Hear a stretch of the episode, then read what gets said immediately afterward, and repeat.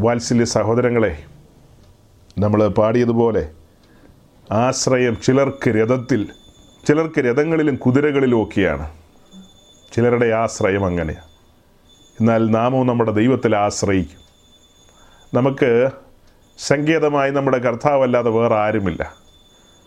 തന്റെ വചനത്തിലൂടെ ഈ ദിവസങ്ങളിൽ നമ്മളെ ധരിപ്പിക്കുകയും പഠിപ്പിക്കുകയും ഒക്കെ ചെയ്യുന്നത് ദൈവത്തിൽ മാത്രം ആശ്രയിക്കുക എന്നുള്ള ആ ഒരു വലിയ ബോധ്യത്തിലാണ്.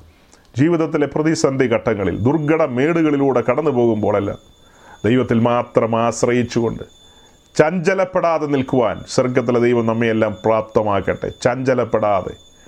സഹോദരങ്ങളെ വഴുവഴുപ്പുള്ള മേഖലകളിലൂടെ കടന്നു പോകേണ്ട സാഹചര്യങ്ങൾ ക്രിസ്തീയ ജീവിതത്തിൽ കടന്നു വരും.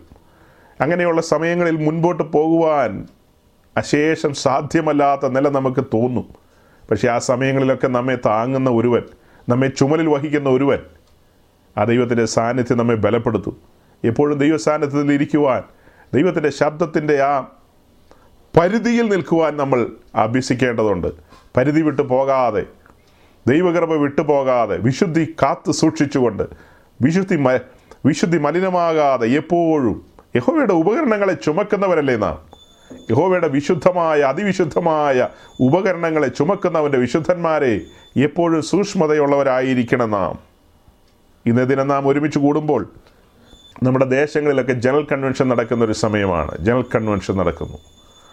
അതുകൊണ്ട് പല സഹോദരങ്ങൾക്കും അവരുടെ ലോക്കൽ സഭകളിൽ കൂട്ടായ്മയില്ലാത്തതുകൊണ്ട് നമ്മോടൊപ്പം ഒരുമിച്ച് ഇന്ന് ആരാധനയ്ക്ക് കടന്നു വന്നിരിക്കുന്നു. അവരെല്ലാം ഓർത്ത് സ്തോത്രം ചെയ്യുകയാണ്.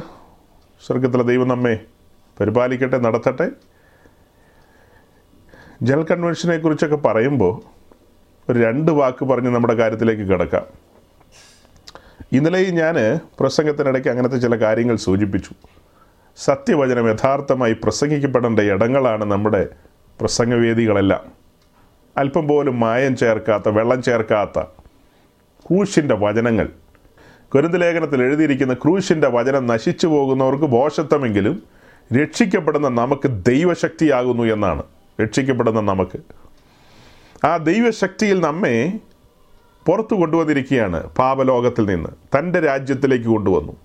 തുടർന്ന് നാം ആ ക്രൂശിന്റെ വചനങ്ങൾ തന്നെ ധ്യാനിച്ചും പ്രസംഗിച്ചും പറഞ്ഞും പഠിപ്പിച്ചും അങ്ങനെ തന്നെയാണ് ഈ യാത്ര പൂർത്തീകരിക്കേണ്ടത്. അങ്ങനെ തന്നെയാണ് ഈ യാത്ര പൂർത്തീകരിക്കേണ്ടത്. ക്രൂശിന്റെ വചനമാണ് നമ്മെ രക്ഷിച്ചതെങ്കിൽ അതേ വചനം നമ്മെ സാങ്ക്ടിഫിക്കേഷനിലേക്ക് നടത്തും ശുദ്ധീകരണത്തിലേക്ക്. അനുദിന ജീവിതത്തിലെ വിശുദ്ധീകരണത്തിലേക്ക് നടത്തുന്നതും അതേ വചനം തന്നെയാണ്. ആ വചനങ്ങളെ പുറകിൽ എറിഞ്ഞു കളഞ്ഞിട്ട് ആ, കർണരസമാകുമാറുള്ള പ്രസംഗങ്ങൾ ജനത്തിന്റെ കാതുകൾക്ക് ഇമ്പം വരുന്ന പ്രസംഗങ്ങൾ അങ്ങനത്തെ ഒരു തലത്തിലേക്ക് കാലം മാറിയിരിക്കുകയാണ്. ഇപ്പോൾ നടക്കുന്ന ചില ജനറൽ കൺവെൻഷനുകളോടുള്ള ബന്ധത്തിലെ ചില പ്രസംഗങ്ങൾ ഞാനും കേൾക്കാനിടയായി. അതിൽ ചിലതെല്ലാം വൈകാരികമായ പ്രസംഗങ്ങളാണ്. യാതൊരു യാഥാർത്ഥ്യ ബോധവുമില്ലാത്ത പ്രസംഗങ്ങൾ. ജനത്തെ ഇളക്കി മറിക്കുക ഇക്കിളിപ്പെടുത്തുക എന്നൊക്കെയുള്ള രീതിയിലാണ്. അതിനിടയിലും ചില ദൈവശബ്ദം മരുഭൂമിയിൽ നിന്ന് വിളിച്ചു പറയുന്നവന്റെ ശബ്ദം എന്ന് പറയുന്നത് പോലെ ചില അഭിഷിക്തന്മാരിലൂടെ ദൈവം തന്നെ ശബ്ദങ്ങളെ പുറപ്പെടുവിക്കുന്നുണ്ട്. അത് മറന്നിട്ടല്ല ഞാൻ സംസാരിക്കുന്നത്. നമ്മൾ ഈ കൂട്ടായ്മ ആരംഭിക്കുന്നതിന് ഒരു പത്ത് മിനിറ്റ് മുമ്പ് ഞാൻ ജസ്റ്റ് ലൈവ് മീറ്റിങ്ങിലെ ഈ സമാപന മീറ്റിങ്ങിനോടുള്ള ബന്ധത്തിൽ ചില തർക്കങ്ങളും വാദങ്ങളും ഒക്കെ പുറത്തൊക്കെ ഇങ്ങനെ നടക്കുന്നുണ്ട്. അതവിടെ കിടക്കട്ടെ. ഞാൻ ശ്രദ്ധിച്ചപ്പോൾ വളരെ സീനിയറായ പ്രായമുള്ളൊരു അഭിഷിക്തൻ. അദ്ദേഹം ലീഡ് ചെയ്യുന്നു. സ്തോത്രകാഴ്ചയ്ക്കുള്ള സമയമാണെന്ന് എനിക്ക് മനസ്സിലായി. അതിനു മുമ്പ് അദ്ദേഹം ധാരാളം കാര്യങ്ങൾ പറയുന്നുണ്ട്. കാര്യങ്ങളെ പറയാൻ പെത്തിക്കോസ് പാസ്റ്റർമാർ വളരെ മിടുക്കരാണ്. അവരെ കവിഞ്ഞിട്ടേ മറ്റാളുകളുള്ളൂ. അപ്പോൾ അങ്ങനെ കാര്യങ്ങളൊക്കെ പറഞ്ഞു പറഞ്ഞു വന്ന് അദ്ദേഹം പറയുന്നത് ഈ കൺവെൻഷന്റെ ചിലവിനോടുള്ള ബന്ധത്തിൽ നാൽപ്പത് ലക്ഷത്തിനടുത്തൊരു കുറവ് കാണിക്കുന്നുണ്ട്. ആ കാര്യം ഒന്ന് ഫില്ല് ചെയ്യേണ്ടതുണ്ട്. ഇനിയൊരു സമയം. ഇത് ഇതിന് പിന്നെ ഒരു സ്വോത്രകാഴ്ച എടുക്കുന്നില്ലല്ലോ. അപ്പോൾ ഈ അവസാന സ്വോത്രകാഴ്ചയിൽ ഹൃദയം തുറന്നും പോക്കറ്റ് എന്താ തുറന്നോ അങ്ങനെയൊക്കെ ആയിരിക്കും വാക്കുകളെല്ലാം ഞാൻ വിട്ടുപോയി. അപ്പോൾ അങ്ങനെ നിങ്ങൾ കൈകാര്യം ചെയ്യണമെന്നൊക്കെ പറയുകയായിരുന്നു. എത്ര ആയിരക്കണക്കിന് ആൾക്കാർ അവിടെ ഇരിക്കുന്നു അത് മാത്രമല്ല എത്ര ലക്ഷക്കണക്കിന് ആൾക്കാർ ഓൺലൈനിൽ ഇതൊക്കെ നേരിട്ടും പിന്നത്തേതിലും കാണുന്നതും കേൾക്കുന്നതും.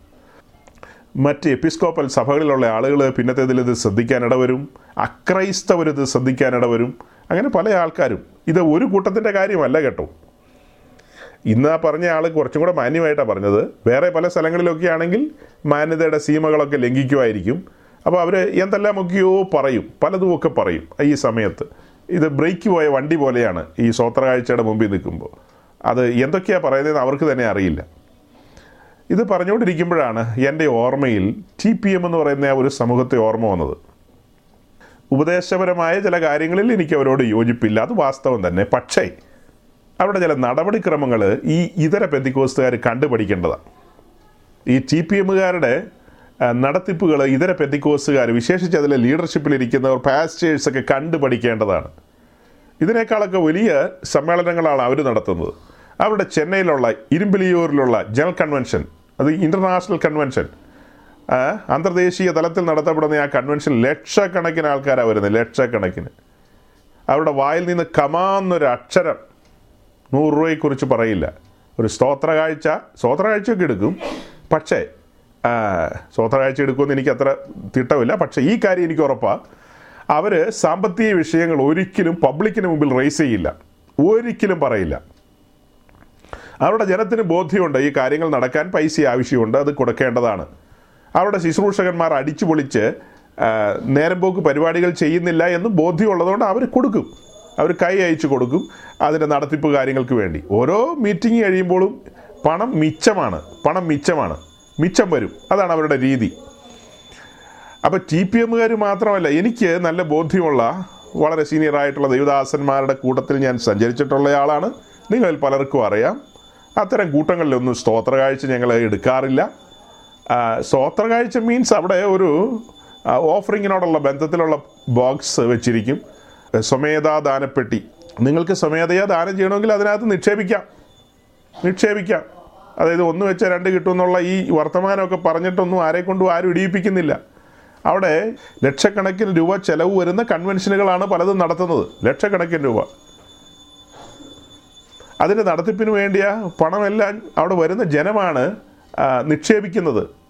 ആ കൺവെൻഷൻ കഴിഞ്ഞ് ആ ബോക്സ് പൊട്ടിച്ച് തുറന്ന് നോക്കുമ്പോൾ ഇതിന് ചിലവായ പണത്തേക്കാളും ഒന്നോ രണ്ടോ ലക്ഷം രൂപ എക്സസ് വരാറുണ്ട് സാധാരണഗതിയിൽ.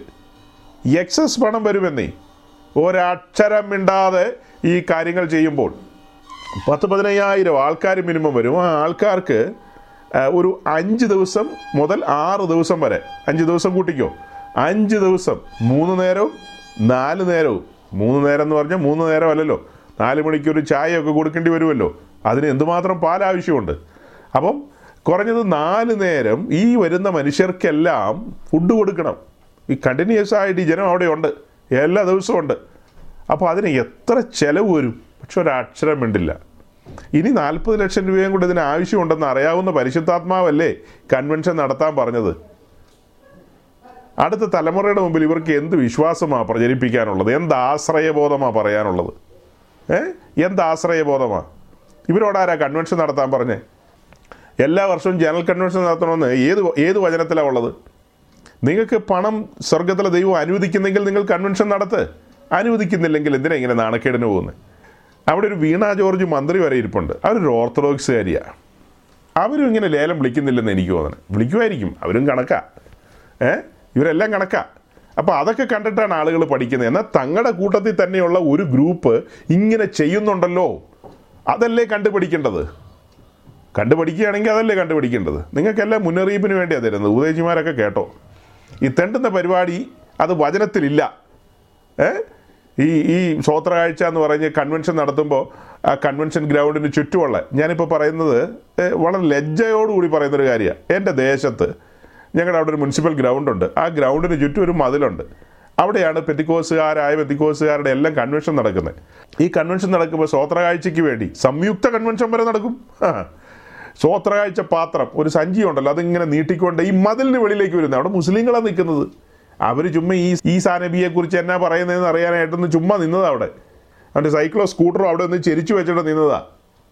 ഈ സഞ്ചി വരുന്നത് കണ്ടില്ല. കണ്ടാർന്നേ അവൻ ഓടിയാനെ. അവന്റെ മുമ്പിലേക്ക് ഇതും കൊണ്ട് ചെല്ലുമ്പോൾ എങ്ങനെയാണ് ഒരു പത്തിര കൊടുക്കാതിരിക്കുന്നതെന്ന് ഓർത്ത് അവർ ചുമ്മാ അതിലേക്ക് പത്തിര ഇടും. നാണമില്ലേന്ന് ഞാൻ ഓർക്കുന്നത്. നാണം. യേശു ക്രിസ്തുവിന്റെ തേജസ്സുള്ള സുവിശേഷം പ്രസംഗിക്കാൻ തെണ്ടപ്പാത്രവുമായിട്ട് നമ്മൾ ഈ പറയുന്ന സീനിയർ പാസ്റ്റർമാർ ആരെങ്കിലും കേട്ടാൽ അവർക്ക് ഹാർട്ട് അറ്റാക്ക് വരും. അയ്യോ ഇങ്ങനെയൊക്കെയാണോ പറയുന്നത്? തെണ്ടപ്പാത്രം എന്നൊക്കെ. കണ്ട മുസ്ലിങ്ങളുടെയും കണ്ട ഹിന്ദുക്കളുടെയും അതായത് മീൻസ് അക്രൈസ്തവരുടെ മുമ്പിലൊക്കെ കൊണ്ടുപോയി ഇത് നീട്ടുക എന്ന് പറയുന്നത് നിങ്ങൾക്ക് ലജ്ജയില്ല. ഞങ്ങളിങ്ങനെ പറയുമ്പോൾ നിങ്ങൾക്കത് ഹൃദയസ്തംഭനം വരും. അത് അതിൽ നല്ലത് മാനസാന്തരപ്പെടുക. ദൈവത്തിൽ ആശ്രയിക്കുക. ദൈവത്തിൽ ആശ്രയിക്കുക. നമ്മുടെ നടുവിൽ ദൈവം മാതൃകകളെ വെച്ചിട്ടുണ്ടെന്നേ. പല പല ഗ്രൂപ്പുകളുണ്ട്. ഇപ്പം ഞാൻ ഒന്നോ രണ്ടോ പേരുടെയാ പറഞ്ഞത്. നമ്മൾ അറിയാത്ത പല ഗ്രൂപ്പുകളുമുണ്ട്. അന്വേഷിക്കുക പഠിക്കുക കണ്ടെത്തുക. അല്ല നമ്മൾ ഗേമന്മാരാന്ന് പറഞ്ഞിരിക്കുകയല്ല വേണ്ടത്. ഞങ്ങളുടെ ഇത് തൊണ്ണൂറ്റി ഒമ്പതാമത്തെ കൺവെൻഷനാണ് അതുകൊണ്ട് എന്നാ പ്രയോജനം? വല്ല പ്രയോജനമുണ്ടോ? നിങ്ങൾ തമ്മിലുള്ള തമ്മിലടി തീരുന്നില്ല.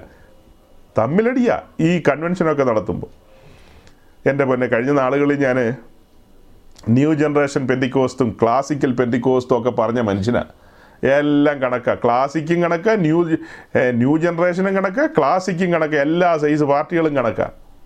അതിനിടയിൽ ഒരു റംനന്റ് ഉണ്ട് കേട്ടോ ഒരു ശേഷിപ്പ്. ആ ശേഷിപ്പിനോടാണ് ഞാൻ സംസാരിക്കുന്നതെന്നാണ് എന്റെ ഒരു ചിന്ത. ഈ ദിവസങ്ങളിൽ നിരന്തരമായി സംസാരിച്ചുകൊണ്ടിരിക്കുന്നത് ആ ദൈവത്തിന്റെ ശേഷിപ്പിനോടാണ്. ആ ശേഷിപ്പിനോട്. ധാരാളം കടൽക്കരയിലെ മണൽത്തരി പോലെ ആൾക്കാരൊക്കെ ഉണ്ട് ഈ കൂട്ടത്തിലെങ്കിലും പലരും ജഡത്തിലാണ് സഞ്ചരിക്കുന്നത്. വിശുദ്ധിയെക്കുറിച്ചുള്ള പ്രസംഗങ്ങളോ ചിന്തകളോ ആളുകൾക്കില്ല. കാര്യസാധ്യത്തിന് വേണ്ടിയുള്ള പ്രസംഗങ്ങളും കാര്യങ്ങളും ഒക്കെ നടക്കുന്നതിനിടയിലാണ് നമ്മൾ ദൈവത്തിന്റെ വചനം മുൻനിർത്തിക്കൊണ്ട് പല കാര്യങ്ങളും പറയുന്നത്. തുടക്ക സമയത്ത് ഞാൻ ഈ സംഭവിച്ചുകൊണ്ടിരിക്കുന്ന കാര്യങ്ങളെ നിങ്ങളുടെ മുമ്പിൽ ഒന്ന് ഉണർത്തിയതാണ് ഒന്ന് ഓർമ്മിപ്പിച്ചതാണ്. ഇത്രയുള്ളൂ സഹോദരങ്ങളെ ദൈവവിശ്വസ്തൻ. ഞാൻ എന്റെ സഭയെ പണിയും പാതാള ഗോപുരങ്ങൾ ജയിക്കില്ലെന്ന് അവിടെ നിന്ന് അരുളി ചെയ്തിട്ടുണ്ടെങ്കിൽ ആ പണിക്ക് വേണ്ടുന്നതായ മറ്റ് സഹായങ്ങളൊന്നും ദൈവത്തിന് നമ്മൾ കൊടുക്കാതിരിക്കുക. ദൈവം തന്നെ പണിയും അവിടെ നിന്ന് ചെയ്യും. അവിടുന്ന് ഉറവുകളെ തുറക്കാൻ വിശ്വസ്തനായ ദൈവമാണ്. ഉറവുകളെ തുറക്കാൻ. മോശയോട് മരുഭൂമി വെച്ചിട്ടാണ് പറഞ്ഞത്. മോശെ കൂടാരം ചമയ്ക്കണമെന്ന്. മിശ്രമി വെച്ചിട്ടാണ് പറഞ്ഞതെങ്കിൽ ഒരു മുൻകരുതലെങ്കിലും എടുക്കാമായിരുന്നു. ചെങ്കടൽ കടക്കുന്നതിന് മുമ്പായിരുന്നെങ്കിൽ പെട്ടെന്ന് പെട്ടെന്ന് മിശ്രൈമിലേക്ക് അല്ലെങ്കിൽ ഹെഡ് ക്വാർട്ടറിലേക്ക് വരെ ഒന്ന് പോയി അത്യാവശ്യ സാധനങ്ങളൊക്കെ ഈ പറഞ്ഞ പൊന്നും വെള്ളിയും കാര്യങ്ങളൊക്കെ തപ്പിത്തടഞ്ഞൊക്കെ എടുത്തുകൊണ്ട് വരാമായിരുന്നു. പക്ഷേ ഇത് മരുഭൂമിയുടെ ഒത്ത നടുക്കിലേക്ക് വന്നപ്പോഴാണ് പറയുന്നത്. ഹോരേവിൽ പർവതത്തിന്റെ മുകളിൽ നിന്നാണ് പറയുന്നത്. മോശ ഈ കാര്യങ്ങളൊക്കെ തയ്യാറാക്കിക്കോ. നമുക്ക് കൂടാരം ചമച്ചേക്കാമെന്ന്. മോശ എന്ന വിശ്വസ്തനായ മനുഷ്യൻ തിരിച്ചു ചോദിച്ചില്ല. അല്ല ഈ മരുഭൂമിയിൽ എങ്ങനെയാണ് ഈ സാധനമൊക്കെ കൈകാര്യം ചെയ്യുന്നത്? ഇത് എവിടെ നിന്ന് ഇതൊക്കെ കിട്ടും? എന്നൊരു വാക്ക് മോശ ചോദിച്ചില്ല. പക്ഷേ പത്രോസും പാർട്ടികളൊക്കെ ചോദിച്ചു ഈ കണായി പുരുചാരത്തിനൊക്കെ ചാപ്പാട് എവിടെ നിന്ന് കൊടുക്കുമെന്ന് അത് അവർ ചോദിച്ചതാ. പുതിയ നിയമത്തിന്റെ മണ്ണിൽ നിന്നുകൊണ്ട് അവർ ചോദിച്ചു. പുതിയ നിയമത്തിലേക്ക് എത്തിയില്ല അല്ലേ? ആ എന്തായാലും അവർ ചോദിച്ചു. പക്ഷേ മോശ അങ്ങനെ ഒരു വാക്ക് ചോദിച്ചില്ല. അപ്പോൾ ദൈവത്തിന്റെ കൂടാരം ചമയ്ക്കാൻ മരുഭൂമിയിലും ദൈവം അതിനുള്ള റിസോഴ്സസ് കണ്ടിട്ടുണ്ട്. തക്ക സമയത്ത് ദൈവം അതെല്ലാം അലോട്ട് ചെയ്യും. തക്ക സമയത്ത് കാര്യങ്ങൾ ശുശ്രൂഷകന്റെ മുമ്പിൽ വെളിപ്പെടും. ഇതൊക്കെ വിശ്വാസത്താൽ ശുശ്രൂഷകന്മാർ മനസ്സിലാക്കേണ്ട കാര്യങ്ങളാണ്. ഒന്നാമത്തെ കാര്യം ദൈവദാസന്മാർ നീതിബോധമുള്ളവരായിരിക്കണം സത്യസന്ധരായിരിക്കണം. ഉവെന്ന് പറഞ്ഞാൽ ഉവെന്നായിരിക്കണം ഇല്ലെന്ന് പറഞ്ഞാൽ ഇല്ലെന്നായിരിക്കണം. നേരെ വാ നേരെ വളഞ്ഞ വഴിയും വക്രതയും സൂത്ര പരിപാടികളും നമ്മൾ സഭാപ്രസംഗിൽ എന്താ വായിക്കുന്നത്? ദൈവ മനുഷ്യനെ നേരോടെ സൃഷ്ടിച്ചു. പക്ഷേ അവനോ സൂത്രക്കാരനായിരിക്കുന്നു. ഈ ലോകത്തിലുള്ള ആളുകളെ കുറിച്ച് പറയുന്ന വിശ്വാസികളുടെ ഇടയിൽ എന്തുമാത്രം സൂത്രക്കാരുണ്ടെന്നറിയാവോ?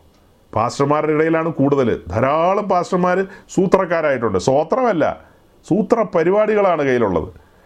അങ്ങനെയൊക്കെ ഇരിക്കുമ്പോൾ പ്രാർത്ഥിച്ച ദൈവം കേൾക്കില്ല കാര്യങ്ങളെ ദൈവം അലോട്ട് ചെയ്യില്ല. അതായത് ദൈവം ഗ്രാൻഡ് ചെയ്യില്ലെന്ന്. വിശ്വാസത്താൽ അവന്റെ മുഖത്തേക്ക് നോക്കുമ്പോൾ പല കാര്യങ്ങളും പൊഴിയുന്നില്ല പൊഴിയുന്നില്ല. കാരണം എന്താ? ഹൃദയം നേരുള്ളതാകണം ഹൃദയം നേരുള്ളതാകണം. ദൈവസന്നദ്ധിയിൽ കുറ്റമറ്റ മനസാക്ഷി കുറ്റമറ്റ മനസാക്ഷി തീർത്തു പറയാണ്. സ്വർഗത്തിലെ ദൈവത്തിന്റെ ദാസന്മാർ കുറ്റമറ്റ മനസാക്ഷിയുടെ ഉടമകളായിരിക്കണം. പരമാർത്ഥ ഹൃദയത്തിന് ഉടമകളായിരിക്കണം. എന്നിട്ട് അവർ ദൈവസന്നിധിയിൽ ഒന്നര മണിക്കൂർ പ്രസംഗം പ്രസംഗിക്കേണ്ട. ഒരു സിംഗിൾ ലൈൻ അങ്ങ് പറഞ്ഞാൽ മതി. കർമ്മേലിൽ ഏലിയാവിന്റെ പ്രാർത്ഥന ഒന്നര മണിക്കൂറുണ്ടോ? കർമ്മേലിൽ ഏലിയാവിന്റെ പ്രാർത്ഥന രാവിലെ ഒരു പാതിരാത്രി വരെയൊന്നുമല്ല. ഒരൊറ്റ ലൈൻ. തീയിറങ്ങി അവിടെ. തീയിറങ്ങി. അത് ദൈവവും ഏലിയാവും തമ്മിലുള്ള ബന്ധമാണ് കാണിക്കുന്നത്. ദൈവവും ഏലിയാവും തമ്മിലുള്ള ബന്ധം. പ്രതികൂല കാലാവസ്ഥയിലും ഏലിയാവ് ദൈവത്തിൽ ആശ്രയിച്ചു. താൻ രണ്ടര ഗോത്രക്കാരനാ ഏത്? യോർദാന്റെ അങ്ങേക്കരയിൽ ട്രാൻസ് ജോർഡാനിലുള്ളതാ അവിടത്തുകാർക്ക് ദൈവദേവനൊന്നും ഇല്ലാത്തൊരു കാലമാണ് ആ കാലത്ത് ഏലിയാവ് ഒരുവൻ ഒറ്റയ്ക്ക് പൊരുതി നിന്നു സത്യവിശ്വാസത്തിന് വേണ്ടി. യഹോവയുടെ പ്രമാണങ്ങളിൽ രസിച്ചുകൊണ്ട് അങ്ങനെ നിന്ന മനുഷ്യൻ അവന്റെ വാക്കിന് ദൈവം വില കൊടുത്തില്ലെങ്കിൽ പിന്നെ ആരുടെ വാക്കിനാ വില കൊടുക്കുന്നത്? ദൈവവചനത്തിന് വേണ്ടി ദൈവത്തിന്റെ പ്രമാണത്തിന് വേണ്ടി നിന്നവൻ നിശ്ചയമായ ആ സമൂഹത്തിന് നടുവിൽ നിന്ന് അനുഭവിക്കേണ്ടി വരും. അല്ലേ? നിശ്ചയമായ ആ സമൂഹം നിന്ദിക്കാം. സാധ്യതയുണ്ട്. സാധ്യതയല്ല ഉണ്ട്. എന്റെ ജനത്തിന്റെ മനസ്സെല്ലാം അശേരയിലേക്കും ബാലിലേക്കും ഒക്കെ തിരിഞ്ഞ കാലമല്ലേ? പക്ഷേ ഏലിയാവ് തനിച്ച് അജഞ്ചലനായി നിന്നു. പിന്നത്തേതിൽ ഒരു പ്രാർത്ഥന ദൈവം കേട്ടെന്ന്. അപ്പോൾ ഏലിയാവ് നമുക്ക് സമസ്വഭാവമുള്ള മനുഷ്യനാണെന്നൊക്കെ പറയുമ്പോൾ ഏലിയാവിന്റെ ജീവിതത്തിൽ നിരാശ വന്നിട്ടുണ്ട്. നിരാശ വന്നിട്ടുണ്ട്.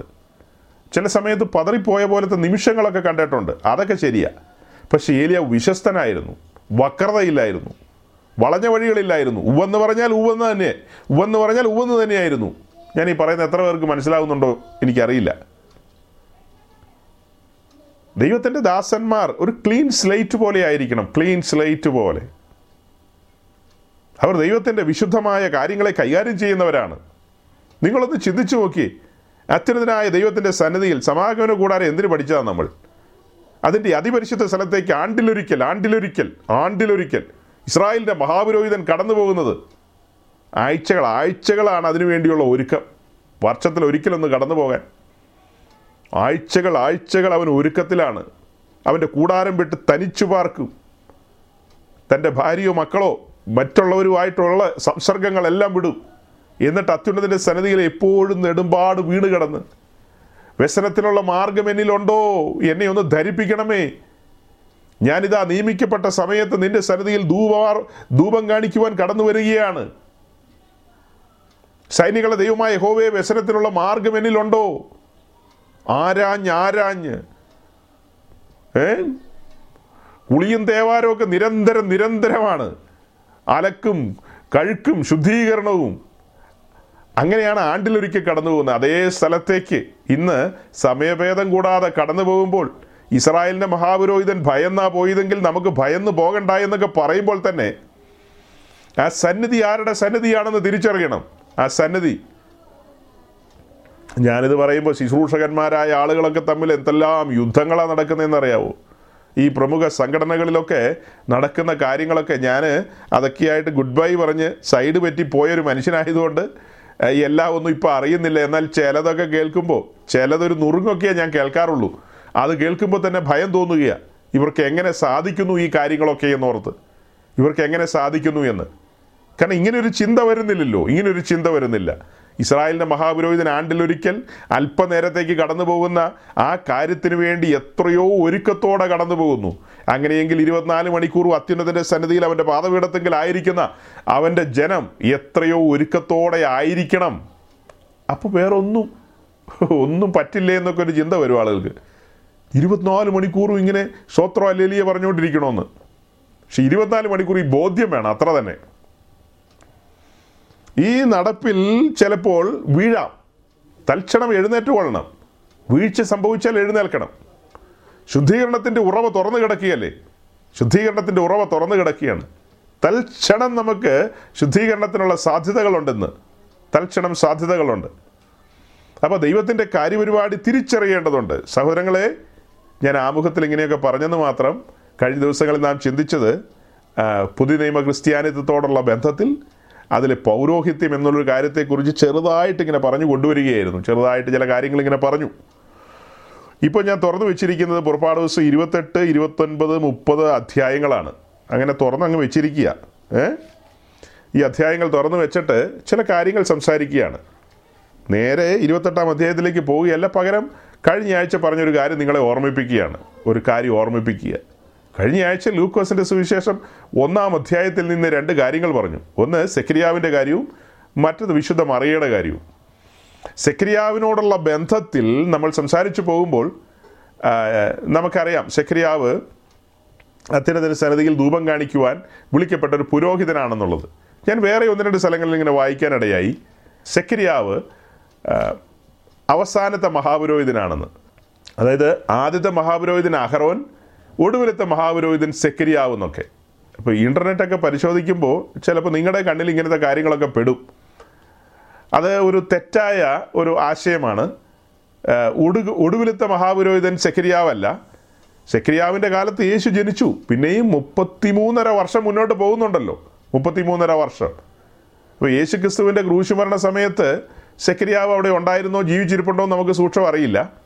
പക്ഷേ യേശുവിന്റെ ജനന സമയത്ത് സെക്രിയാവ് പുരോഹിതനായിട്ട് കൂറിന്റെ ക്രമപ്രകാരം ആലയത്തിൽ ശുശ്രൂഷയ്ക്ക് കടന്നു വന്നു. താൻ മഹാപുരോഹിതനല്ല. താൻ പുരോഹിതൻ മാത്രമാണ്. താൻ ധൂപം അർപ്പിക്കാനായിട്ട് വരുന്ന വിശുദ്ധ സ്ഥലത്താണ്. അതിപരിശുദ്ധ സ്ഥലത്തല്ല വരുന്നത്. ധൂപപീഠത്തെങ്കിൽ ധൂപം അർപ്പിച്ചെന്നാണ് നമ്മൾ വായിക്കുന്നത്. കൂറിന്റെ ക്രമപ്രകാരം വരുന്നത് നിശ്ചയമായും പുരോഹിതന്മാരാണ്. കൂറിന്റെ ക്രമപ്രകാരം. ശക്രിയാവിനെ കുറിച്ച് നമ്മൾ വായിക്കുന്നുണ്ട്. താൻ അബിയാക്കൂറിലാണ് ശുശ്രൂഷയ്ക്കായി നറുക്ക് വീണ് ദൈവസന്നിധി കടന്നു വന്നതെന്നുള്ളത്. സഹോദരങ്ങളെ അത് പറയുമ്പോൾ ഒരു കാര്യം എന്റെ ഓർമ്മയിലേക്ക് വരുന്നത്. സെക്രിയാവ് വളരെ നിരാശപ്പെടുന്ന ചില സാഹചര്യങ്ങളിലൂടെ പോകുന്നൊരു മനുഷ്യനായിരുന്നു. തന്റെ ജീവിതത്തിൽ ചില പ്രതിസന്ധികളൊക്കെ ഉണ്ടായിരുന്നു എന്നുള്ളത് നമ്മൾ കഴിഞ്ഞ ആഴ്ച ചിന്തിച്ചു. കഴിഞ്ഞ ആഴ്ച ചിന്തിച്ചു. ഞാൻ വീണ്ടും ഈ ആഴ്ച ഒന്നുകൂടെ നിങ്ങളെ ഓർമ്മിപ്പിക്കുകയാണ്. ഒന്നുകൂടെ ഓർമ്മിപ്പിക്കുകയാണ്. സെക്രിയാവ് എന്ന പുരോഹിതൻ എത്ര കാലം ധൂപം കാണിച്ചു? ഇപ്പോൾ വയസ്സ് എന്നവനായി ഏ? എത്രയോ കാലം ധൂപം കാണിച്ചെന്ന് പറഞ്ഞാൽ സെക്രിയാവ് എന്ന പുരോഹിതൻ എത്രയോ കാലം ദൈവത്തിന്റെ സന്നദ്ധിയിൽ ഒരു പുരോഹിതനായി നിന്നിരിക്കുന്നു. ഇപ്പോൾ തനിക്ക് ധൂപം കാണിക്കുവാനുള്ള നറുക്ക് വീണിരിക്കുന്ന സമയമാണ്. അങ്ങനെ ദൈവസന്നദ്ധിയിൽ ശുശ്രൂഷിക്കുകയും ധൂപം കാണിക്കുകയും ഒക്കെ ചെയ്തിട്ട് വിശ്വസ്തനായി നിന്നിട്ടും തന്റെ കാര്യത്തിന് ദൈവം ഈ സമയം വരെ ഒരു നീക്കുപോക്ക് വരുത്തിയിട്ടില്ല. നാളുകൾ എത്ര മുന്നോട്ട് പോയി നിങ്ങൾ ഓർക്കണം. സെക്രിയാവ് പതിനഞ്ച് വയസ്സുകാരനല്ല. സെക്രിയാവും എലിസബേത്തും വളരെ വയസ്സി എന്നവരാണ്. അവരുടെ തലമുറയുടെ നടുവിൽ അവരൊരു ചോദ്യചിഹ്നം പോലെ നിൽക്കുന്ന ഒരു നിൽപ്പുണ്ട്. പല കൂറുകളുണ്ടല്ലോ. ഈ കൂറുകളിലൊക്കെ എത്രയോ പുരോഹിതന്മാരുണ്ട്. ആ പുരോഹിതന്മാരും ഒക്കെയായിട്ട് നിരന്തരം സമ്പർക്കം പുലർത്തുകയും സന്ധിക്കുകയും ഒക്കെ ചെയ്യുന്ന സാഹചര്യങ്ങളുണ്ടല്ലോ. അവർക്കൊക്കെ തലമുറകളുണ്ട്. അല്ലെങ്കിൽ അങ്ങനെ ഞാൻ ഒരു വിഷയം മാത്രം തലമുറകൾ എന്നൊരു വിഷയം അതൊരു വിഷയം എന്നുള്ള നിലയിൽ പുറത്തെടുക്കുക അത്രയേ ഉള്ളൂ. അദ്ദേഹത്തിന്റെ കാര്യം അങ്ങനെയാണ് ഞാൻ ജനറലായിട്ടാണ് പറയാൻ പോകുന്നത്. ഇതൊക്കെ ഈ വിഷയങ്ങളൊക്കെ നിൽക്കുമ്പോഴും താൻ അശേഷം എന്താ പിറുപിറുക്കാതെ ദൈവസന്നിധിയിൽ വന്ന് വിശ്വസ്തനായി യാഗം അർപ്പിച്ചു പിന്നത്തേതിൽ ധൂപം അർപ്പിച്ചു വിശ്വസ്തയോടെ ഈ കാര്യങ്ങളൊക്കെ ചെയ്യുമ്പോൾ സ്വർഗത്തിലെ ദൂതൻ വിശേഷാൽ ഗബ്രിയേൽ യാഗപീഠത്തിന്റെ അവിടെ നിന്നുകൊണ്ട് തന്നോട് സംസാരിക്കുകയല്ലേ? ദൈവത്തിന്റെ വിശ്വസ്തനായ പുരോഹിതനെ എന്ന് തന്നെ വിളിച്ചുകൊണ്ട് അല്ലെങ്കിൽ ആ നിലയിൽ അവന്റെ അവന്റെ ആ സമർപ്പണത്തെയും വിശ്വസ്തതയും കണ്ടുകൊണ്ട് ദൈവം തനിക്ക് തന്റെ വാക്റ്റത്വത്തെ പകരുകയാണ്. അതിൽ വിശ്വസിച്ചോ ഇല്ലയോ എന്നൊക്കെയുള്ള വേറെ ചോദ്യമുണ്ട്. അതൊക്കെ അവിടെ കിടക്കട്ടെ അങ്ങോട്ടൊന്നും ഞാൻ പോകുന്നില്ല. അങ്ങനെയെങ്കിൽ ഈ പഴയ നിയമത്തിന്റെ ഒരു പുരോഹിതനായ സിക്രിയാവ് തന്റെ ജീവിതത്തിലെ പ്രശ്നങ്ങളും പ്രതിസന്ധികളും ഒക്കെ നിൽക്കുമ്പോൾ അതൊക്കെ ഒരു സൈഡിൽ വെച്ചിട്ട് തന്റെ ഉത്തരവാദിത്തം നിറവടിയായി നിവർത്തിക്കുന്ന ഒരു സെക്രിയാവിനെ നമുക്കവിടെ കാണാൻ പറ്റും. നമ്മുടെ ജീവിതത്തിൽ അതുപോലത്തെ പ്രതിസന്ധികളോ മറ്റ് കാര്യങ്ങളോ ഒക്കെ ഉണ്ടെങ്കിൽ എന്തുമാത്രം നിരാശയിലകപ്പെടാറുണ്ട്? ദൈവസനത്തിൽ അർപ്പിക്കേണ്ട യാഗങ്ങളോ ദൈവസനത്തിൽ അർപ്പിക്കേണ്ട ധൂപങ്ങളോ നിറപടിയായി കൃത്യതയോടെ നമ്മൾ അർപ്പിക്കാറുണ്ടോ? ഇനി അർപ്പിക്കാറുണ്ടെങ്കിൽ തന്നെ ചോത്രവും ചോത്രവും എന്നൊക്കെ പറഞ്ഞാൽ തന്നെ അത് ചിലതൊക്കെ നിരാശയിലും പിറുപിറുപ്പിൽ നിന്നൊക്കെയാണ് പറയുന്നത്. അത് ദൈവസന്നിധിയിൽ സൗരഭ്യമാകാറുണ്ടോ? ഒരിക്കലുമില്ല. ഇവിടെ സെക്രിയാവിന്റെ യാഗവും സെക്രിയാവിന്റെ ധൂപവും ദൈവസന്നിധിയിൽ പ്രസാദകരമായിരുന്നു. അത് സൗരഭ്യം പരത്തി ദൂതന്മാരത് സ്വർഗത്തിലെത്തിച്ചു ദൂതന്മാരത് സ്വർഗത്തിലെത്തിച്ചു അതിന്റെ പ്രതിഫലനം എന്നോണം ദൈവത്തിന്റെ ദാസനായ അല്ലെങ്കിൽ ദൈവത്തിന്റെ ദൂതനായ ഗബ്രിയേൽ തന്റെ അടുക്കൽ വന്ന് നിന്ന് തന്നോട് സംസാരിക്കുകയാണ്. നമ്മൾ മുന്നമേ വായിച്ചിട്ടുണ്ടല്ലോ ഹബക്കൂക്കിൽ ദർശനത്തിനൊരു അവധി വെച്ചിരിക്കുന്നു. ദർശനത്തിനൊരു അവധി വെച്ചിരിക്കുന്നു. അത് വരും അത് അതിന്റെ സമാപ്തിയിലേക്ക് വരും. താമസിക്കുകയില്ല. പക്ഷെ ദൈവത്തിന്റെ സമയത്താണ് കാര്യങ്ങൾ നടക്കുകയുള്ളൂ. അതിനു മുമ്പ് നമ്മൾ കിടന്ന് ചാടിയിട്ട് കാര്യമുണ്ടോ? അതിനു മുമ്പ് ചാടിയിട്ട് കാര്യമില്ല സഹോദരങ്ങളെ. ഇങ്ങനത്തെ സാഹചര്യങ്ങളിലൂടെ പോകുമ്പോഴും നാം നമ്മുടെ ഉത്തരവാദിത്വം തിരിച്ചറിയുന്നുണ്ടോ എന്നൊരു ചോദ്യം ചോദിക്കാനാണ് ഞാൻ ഈ പറഞ്ഞു കൊണ്ടുവരുന്നത്. നമ്മുടെ ഉത്തരവാദിത്വം. അല്ല നമ്മുടെ ഉത്തരവാദിത്വം എന്ന് പറഞ്ഞാൽ നമുക്ക് തന്നെ ഉത്തരവാദിത്വം. നമ്മൾ ബന്ധിക്കോസുകാരല്ലേ. സെക്രിയാവ് അത്യുന്നതനായ ദൈവത്തിന്റെ ആലയത്തിലെ പുരോഹിതൻ. നമ്മൾ ചുമ്മാ ബന്ധിക്കോസുകാർ അല്ലേ? അങ്ങനെയാണോ? അങ്ങനെയാ. അതായത് യാഥാർത്ഥ്യം. നമ്മുടെ ചിന്തയിൽ നമ്മൾ ചുമ്മാ ബന്ധിക്കോസുകാർ ഒരു പാസ്റ്റർ മുമ്പിൽ നിന്നിങ്ങനെ ഇങ്ങനെ ട്യൂൺ ചെയ്യുമ്പോൾ അതിനനുസരിച്ച് അനങ്ങി കൊടുക്കാനുള്ള കുറച്ച് ആൾക്കാർ അത്രയേ ഉള്ളൂ നമ്മുടെ ചിന്ത. നാം പുതിയ നിയമത്തിന്റെ പുരോഹിതന്മാരാണെന്ന് മറന്നു പോകല്ലേ? പഴയ നിയമത്തിൽ രാജാവ് വേറെ പുരോഹിതൻ വേറെ. പുതിയ നിയമത്തിലേക്ക് വരുമ്പോൾ രാജാവും പുരോഹിതനും നമ്മിൽ സമ്മേളിക്കുകയാണ്. അതുകൊണ്ടാണ് വെളിപ്പാട് ദിവസം ഒന്നാം അധ്യായത്തിൽ എഴുതിയിരിക്കുന്നത് അവന്റെ രക്തമൂലം നമ്മെ വീണ്ടെടുത്തിരിക്കുന്നത് തന്റെ രാജ്യത്തിൽ നമ്മൾ രാജാക്കന്മാരും പുരോഹിതന്മാരും എന്ന നിലയിൽ. അങ്ങനെ എഴുതിയിരിക്കുന്നത്. നാം അവന്റെ രാജാക്കന്മാരാണ്. നാം അവന്റെ പുരോഹിതന്മാരാണ്. ആ തിരിച്ചറിവ് വേണം. അപ്പോൾ സക്രിയാവിന് നിങ്ങളുടെ മുമ്പിൽ ഞാൻ നിർത്തിയിട്ട് സക്രിയാവിന് നിങ്ങളുടെ മുമ്പിൽ ഞാൻ നിർത്തുകയാണ് അവിടെ നിൽക്കട്ടെ. സക്രിയാവ് എപ്പോഴും കൺമുമ്പിൽ നിൽക്കട്ടെ. നിരാശയുടെ ഒരു സാഹചര്യത്തിലും വിശ്വസ്തനായി ദൈവസന്നതയിൽ നിന്ന സെക്രിയാവിനോട് ദൈവം സംസാരിക്കുകയാണ്. വൈകിപ്പോയെന്ന് നമുക്ക് തോന്നും. പക്ഷെ ദൈവത്തിന്റെ സമയം അതായിരുന്നു. ദൈവത്തിന്റെ സമയം അതായിരുന്നു. ചരിത്രത്തിലേക്ക് നമ്മളൊന്ന് തിരിഞ്ഞു നോക്കിയാൽ പിന്നിലേക്ക് തിരിഞ്ഞു നോക്കിയാൽ ജോസഫ്. ജോസഫിനോട് ദൈവം എപ്പോഴും സംസാരിക്കാറുണ്ടോ? ജോസഫിനോട് ദൈവം എപ്പോഴും സംസാരിക്കാറില്ല? അല്ലെങ്കിൽ ദൈവം തന്നോട് സംസാരിച്ചിട്ടേ ഇല്ല? എന്നിട്ട് ജോസഫ് വിശ്വസ്തനായി നിന്നു. ഇടയ്ക്കൊന്ന് ഓർമ്മിപ്പിച്ചെന്നേ ഉള്ളൂ. സെക്രിയാവിന്റെ കാര്യം പറഞ്ഞപ്പോൾ എനിക്കൊരു കാര്യം ഓർമ്മ വന്നു. സെക്രിയാവ് അബിയാ കൂറിലാണെന്നുള്ളത് പറഞ്ഞല്ലോ. ഈ കൂറുകളെയൊക്കെ ക്രമീകരിച്ചത് ആരാ സഹോദരങ്ങളെ? സഹോദരന്മാരോടും സഹോദരിമാരോടുമായിട്ട് ഞാനൊരു ചോദ്യം ചോദിക്കുക. ഈ പഴയ നിയമ ആലയത്തിൽ എരിശിലേം ദൈവാലയത്തിൽ പുരോഹിതന്മാരെ കൂറുകളായിട്ട് തിരിച്ചു. കൂറുകളായിട്ട് തിരിച്ചത് ആരാ? ആരാണെന്ന് നിങ്ങൾക്ക് ഓർമ്മ വരുന്നുണ്ടോ? ഉണ്ടെങ്കിലൊന്ന് പറഞ്ഞേ. ഇടയ്ക്കൊരു ചോദ്യം അത്യാവശ്യമാണല്ലോ. സമാഗമന കൂടാരം പഠിച്ച് ഡോക്ടറേറ്റ് എടുത്ത ആൾക്കാരാണ്. ഇപ്പം ഞാൻ എരിശിലേം ദേവാലയവുമായി ബന്ധപ്പെട്ടാണ് ചോദിച്ചത്. അല്ലല്ലോ? സോറി. Sorry sorry. എരിശിലേം ദേവാലയത്തിലേക്കൊന്നും പോയിട്ടില്ലെന്നേ. ഞാൻ സമാഗമന കൂടാരവുമായി ബന്ധപ്പെടുത്തി തന്നെയാണ് ചോദിക്കുന്നത്. പുരോഹിതന്മാരെ കൂറിന്റെ ക്രമങ്ങളായിട്ട് കൂറുകളായിട്ട് തിരിച്ചതാരാണ്? സഹോദരന്മാരെ ഒരു സഹോദരിയാണ് പറഞ്ഞത്. സഹോദരന്മാരുടെ ഇടയിൽ ആരെങ്കിലും ഒരാൾ പറ ഞങ്ങളുടെ മാനം കാക്കാൻ വേണ്ടിയിട്ട്. എന്തെങ്കിലും ഒരു വാക്ക് പറ. ബൈബിളൊന്നും വായിക്കുന്നില്ലേ സഹോദരങ്ങളെ?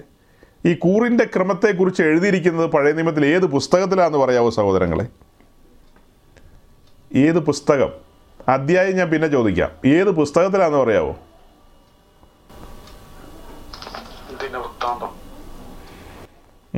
ഒരു ശബ്ദം വന്നിട്ടുണ്ട്. അതങ്ങ് കൊച്ചി കായലിന്റെ അടുത്തുനിന്നാണ്. ദിനവൃത്താന്തം. അധ്യായം കൂടി ഒന്ന് പറയാവോ? സഹായിക്കാവോ? ഒന്ന് ദിനവൃത്താന്തം ഇരുപത്തിനാലാം അധ്യായത്തിലാണ് കൂറിന്റെ ക്രമങ്ങളിൽ തിരിച്ചത് ദാവീദാണ്. അല്ലാതെ മോശയല്ല. ദാവീദിന്റെ കാലത്താണ് കൂറിന്റെ ക്രമപ്രകാരം തിരിച്ചത്. ഇനി മോശയുടെ കാലത്ത് ഏത് കൂറ എന്ത് ക്രമമാണ് ചിന്തിക്കുന്നില്ല എന്ന് എനിക്കറിയാം. കാരണം അന്ന് ആകെ അഹ്റോനും തന്റെ പുത്രന്മാർ രണ്ടെണ്ണം കറണ്ടടിച്ചു പോയി. പിന്നെ രണ്ടെണ്ണേ ഉള്ളൂ. ഇലയാസറും ഇഥാമാറും മാത്രമേ ഉള്ളൂ. പിന്നെ അവിടെ എന്നതാ തിരിക്കുന്നത് എന്നതാ? ഇവിടെ ഈ കാലം വന്നപ്പോൾ അസംഖ്യം പുരോഹിതന്മാരായിരിക്കുന്നു. എലിയാസറിന്റെ വഴിയിൽ ഇഥാമാറിന്റെ വഴിയിൽ അസംഖ്യം അസംഖ്യം.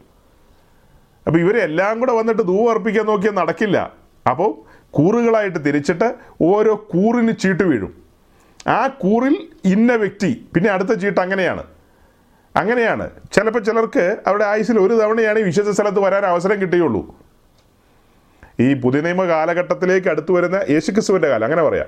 ഈ യേശുക്രിസ്തുവിന്റെ കാലമൊക്കെ വരുമ്പോഴത്തേക്കും അസംഖ്യം പുരോഹിതന്മാരുണ്ട്.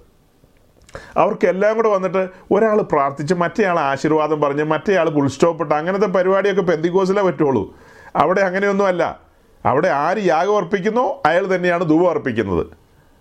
ഏ? അയാൾ തന്നെയാണ് ആ ശുശ്രൂഷ നിവർത്തിച്ചിട്ട് പുറത്തു വരുന്നത്. അപ്പോൾ അതിന് ചീട്ട് വീഴുക എന്ന് പറഞ്ഞാൽ സഹോദരങ്ങളെ നിങ്ങൾക്കിത് ഈ വിഷയത്തിന്റെ ഡപ്ത് എത്രത്തോളം അറിയാമെന്ന് എനിക്കറിയില്ല. ഇതൊരു ഭാഗ്യ പദവിയായിട്ടാണ് അവർ പരിഗണിക്കുന്നത്. ഒരു ഭാഗ്യ പദവി പണ്ട് കാലത്ത് കേരളക്കരയിൽ അച്ഛന്മാരും മെത്രാന്മാരും പിന്നെ എന്നാ കന്യാസ്ത്രീകളും വീ വീടുകളെന്ന് പറയുന്നത് അത് വലിയ ഭാഗ്യ പദവിയായിട്ടാണ് ആളുകൾ കാണുന്നത്. വലിയ ഭാഗ്യ പദവി ഒരു പത്ത് എഴുപത്തഞ്ച് വർഷം പിന്നിൽ ആരെങ്കിലും ഞങ്ങളുടെ കുടുംബത്തിൽ നിന്ന് പേർഷ്യയ്ക്ക് പോവുകയോ അമേരിക്കയ്ക്ക് പോവുകയോ ഒക്കെ ചെയ്യുക എന്ന് പറഞ്ഞാൽ വലിയ സംഭവമായിട്ടാണ് അന്ന് പരിഗണിക്കുന്നത്. പക്ഷേ ഇതിന്റെ ഈ വിഷയത്തോടുള്ള ബന്ധത്തിലെ ഉദാഹരണം സെറ്റാകില്ല എങ്കിലും ഞാനങ്ങ് പറയുകയാണ് ഇതൊരു വലിയ പദവിയാണ് വലിയൊരു പദവിയാണ്. ആട്ടെ ഞാൻ ഒന്നുകൂടെ ഈ ഒന്ന് ദിനവൃത്താന്ത ഇരുപത്തിനാലാം അധ്യായത്തിലേക്ക് വരാം. അതിന്റെ പതിനൊന്നാം വാക്യം വായിച്ചു നോക്കി. First chronicle chapter twenty four verse ten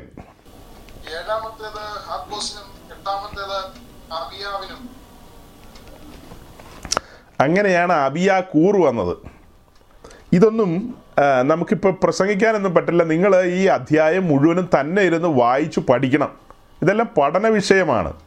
ഇലയാസറിന്റെ വഴിയിൽ പതിനാറ് പേർക്ക് അവസരം ഇതാമാറിന്റെ വഴിയിൽ എട്ട് പേർക്ക് അവസരം. അല്ലെങ്കിൽ എട്ട് കൂറായിട്ട് അല്ലെങ്കിൽ എട്ട് ഡിവിഷനായിട്ട് തിരിച്ചു. അങ്ങനെ മൊത്തം ഇരുപത്തിനാല് കൂറ്. ആ ഇരുപത്തിനാല് കൂറ് ഏതാ? ആ പാരഗ്രാഫ് അവസാനിക്കുമ്പോൾ നിങ്ങൾക്ക് കാണാം. ഇതൊന്നും സാധാരണ എങ്ങും പ്രസംഗിക്കുന്ന വിഷയങ്ങളല്ല. നമ്മൾ തന്നെ കണ്ടെത്തേണ്ടിയിരിക്കുന്നു. നമ്മൾ പഠിക്കേണ്ടിയിരിക്കുന്നു. ഇങ്ങനത്തെ ചോദ്യങ്ങളൊക്കെ വരുമ്പോൾ മറുപടി പറയണം. ഇത് കൂറിന്റെ ക്രമപ്രകാരം ആര് തിരിച്ചെന്നൊക്കെ ചോദിച്ചാൽ ഇങ്ങനെയൊക്കെ മറുപടി പറഞ്ഞുകൊണ്ടിരിക്കണം. അല്ല ഇതൊക്കെ സ്വർഗത്തിൽ പോകാൻ ഈ വക കാര്യങ്ങളൊക്കെ അറിയണോ? ഷിജു പാസ്റ്റ് ഒരാൾ സ്വർഗത്തിൽ പോകാൻ കൂറിന്റെ ക്രമമൊക്കെ അറിയേണ്ട ആവശ്യമുണ്ടോ? വേണ്ടെന്ന് എനിക്ക് തോന്നണം. അതിന്റെ ഒന്നും ആവശ്യമില്ല.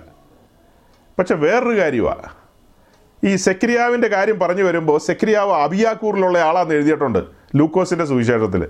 ഒരൊറ്റ വാക്കേ ഉള്ളൂ.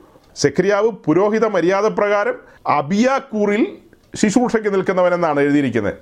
അപ്പോൾ ഒരു പഠിതാവിനെ സംബന്ധിച്ച് വചനം ധ്യാനിക്കുന്നവനെ സംബന്ധിച്ച് ഈ കൂറുകളായിട്ട് തിരിച്ചതിന്റെയൊക്കെ പിന്നിലുള്ള ആഴങ്ങൾ തേടി തേടി പോകുമ്പോഴാണ് അഹറോന്റെ പുത്രന്മാരായ എലയാസറും ഇതാമാറും ദിവസേനെ വിശുദ്ധ സ്ഥലത്ത് വന്ന് ശുശ്രൂഷിച്ചുകൊണ്ടിരുന്ന ആ ആ കാലമല്ല ഈ കാലം. ഇപ്പോൾ ആയിരക്കണക്കിന് പതിനായിരക്കണക്കിന് പുരോഹിതന്മാരുണ്ട്.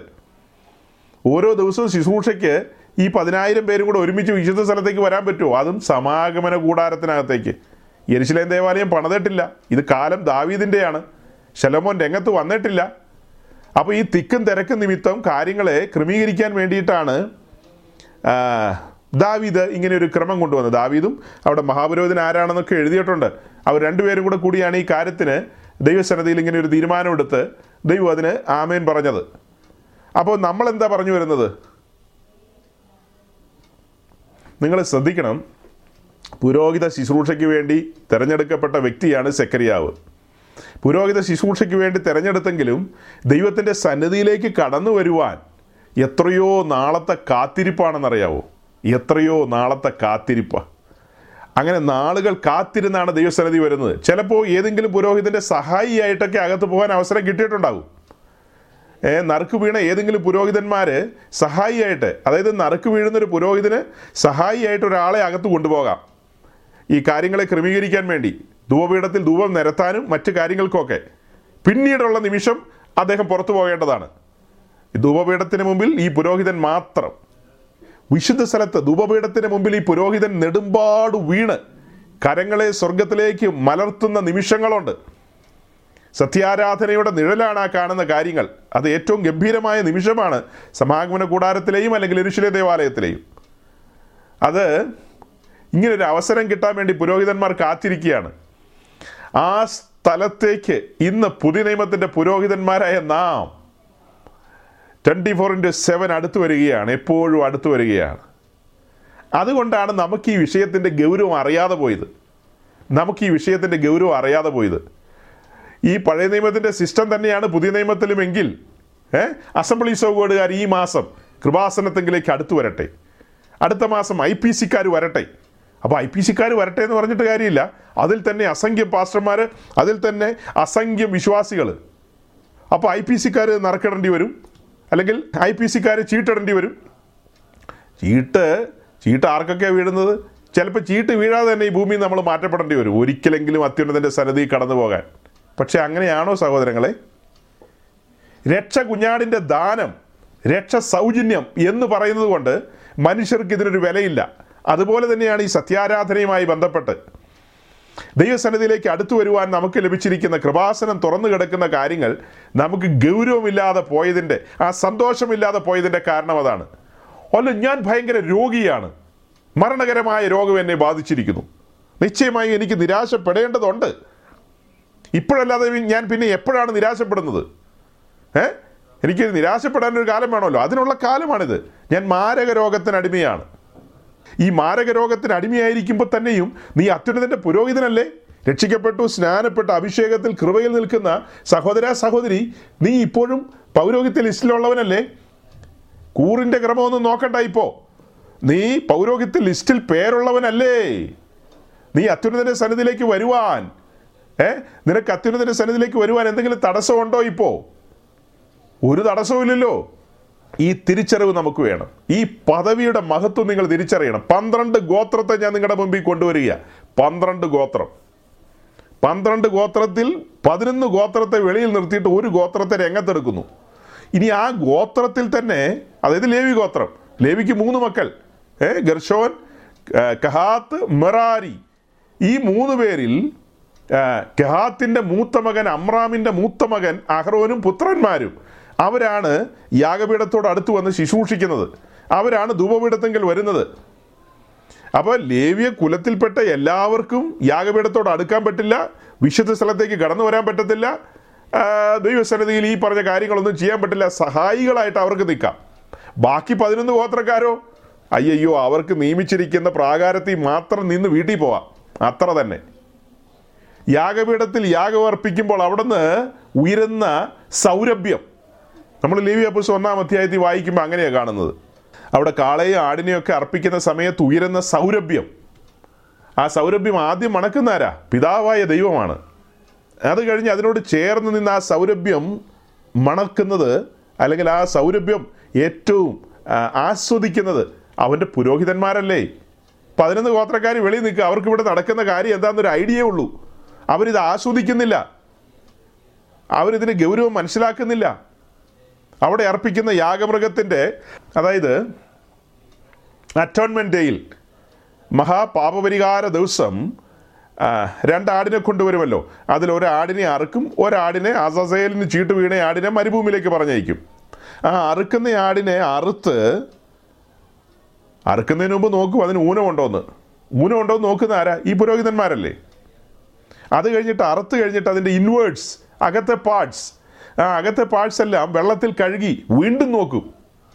ഊനമുണ്ടോ എന്ന്. അത് നോക്കുന്ന ആരാ? അതും ഈ പുരോഹിതന്മാർ തന്നെയാണ് അത് ബാക്കിയുള്ളവർക്ക് കാണാൻ പറ്റുമോ നോക്കണം ആ ദിവസം അറുക്കുന്ന ആട് മഷികായുടെ നിഴലാണ്. വീണ്ടെടുപ്പുകാരന്റെ നിഴലാണ് ആ ആട്. അത് അടുത്തു നിന്ന് കാണുകയും പിന്നത്തേതിൽ ആ യാഗമൃഗത്തെ അറുത്ത് യാഗപീഠത്തിൽ അർപ്പിച്ച് അതിന്റെ സൗരഭ്യം മണക്കുന്നതും ഇതേ പുരോഹിതന്മാർ തന്നെയാണ്. ഭാഗ്യപദവിയല്ലേ അത്? ഭാഗ്യപദവിയല്ലേ? ഭാഗ്യപദവിയല്ലേ? ഇവിടെ സെക്രിയാവിന്റെ ജീവിതത്തിൽ ഒരു പ്രതിസന്ധി ഉണ്ടെന്നേ സമ്മതിച്ചു. സമ്മതിച്ചു. പതിനൊന്ന് ഗോത്രക്കാർ വെളി നിൽക്കുക. ദാവീദ് മഹാരാജാവ് പോലും വെളി നിൽക്കുക. കൂറിന്റെ ക്രമമൊക്കെ തിരിച്ച ആളാരാ? ദാവീദ. ദാവീദിന് യാഗപീഠത്തോട് അടുക്കാൻ പറ്റുമോ ദാവീദിന് യാഗപീഠത്തോട് അടുക്കാൻ പറ്റുമോ ദാവീദിന് വിശുദ്ധ സ്ഥലത്തേക്ക് കടന്നു വരാൻ പറ്റുമോ എന്റെ സഹോദരങ്ങളെ നിങ്ങൾ ചിന്തിക്കുന്നുണ്ടോ? അതിന് ഭാഗ്യം ലഭിച്ച പുരോഹിതൻ ആ പുരോഹിതന്റെ സ്ഥാനത്താണ് ഇന്ന് നമ്മൾ നിൽക്കുന്നത്. നമ്മുടെ ജീവിതത്തിലെ പ്രതിസന്ധി എന്തുമാകട്ടെ രോഗമാകട്ടെ അല്ലെങ്കിൽ ചില സ്കേഴ്സിറ്റികളാകട്ടെ ചില ശൂന്യതകളാകട്ടെ എന്തുമാകട്ടെ അത് എന്തുമാകട്ടെ? നാം വിളിക്കപ്പെട്ടവരാണ് ഏ? നാം അത്യുന്നതിന്റെ പുരോഹിതന്മാരെന്ന നിലയിൽ വിളിക്കപ്പെട്ടവരാണ്. ആ തിരിച്ചറിവിൽ അവന്റെ സന്നിധിയിൽ അർപ്പിക്കുന്ന ഓരോ യാഗവും ക്രമപ്രകാരമായിരിക്കണം. യാഗവും ക്രമപ്രകാരമായിരിക്കണം അതെവിടെ എഴുതിയിരിക്കുന്നത് ലേവി അപ്പസ് ഒൻപതാം അധ്യായത്തിന്റെ പതിനാറാം വാക്യം.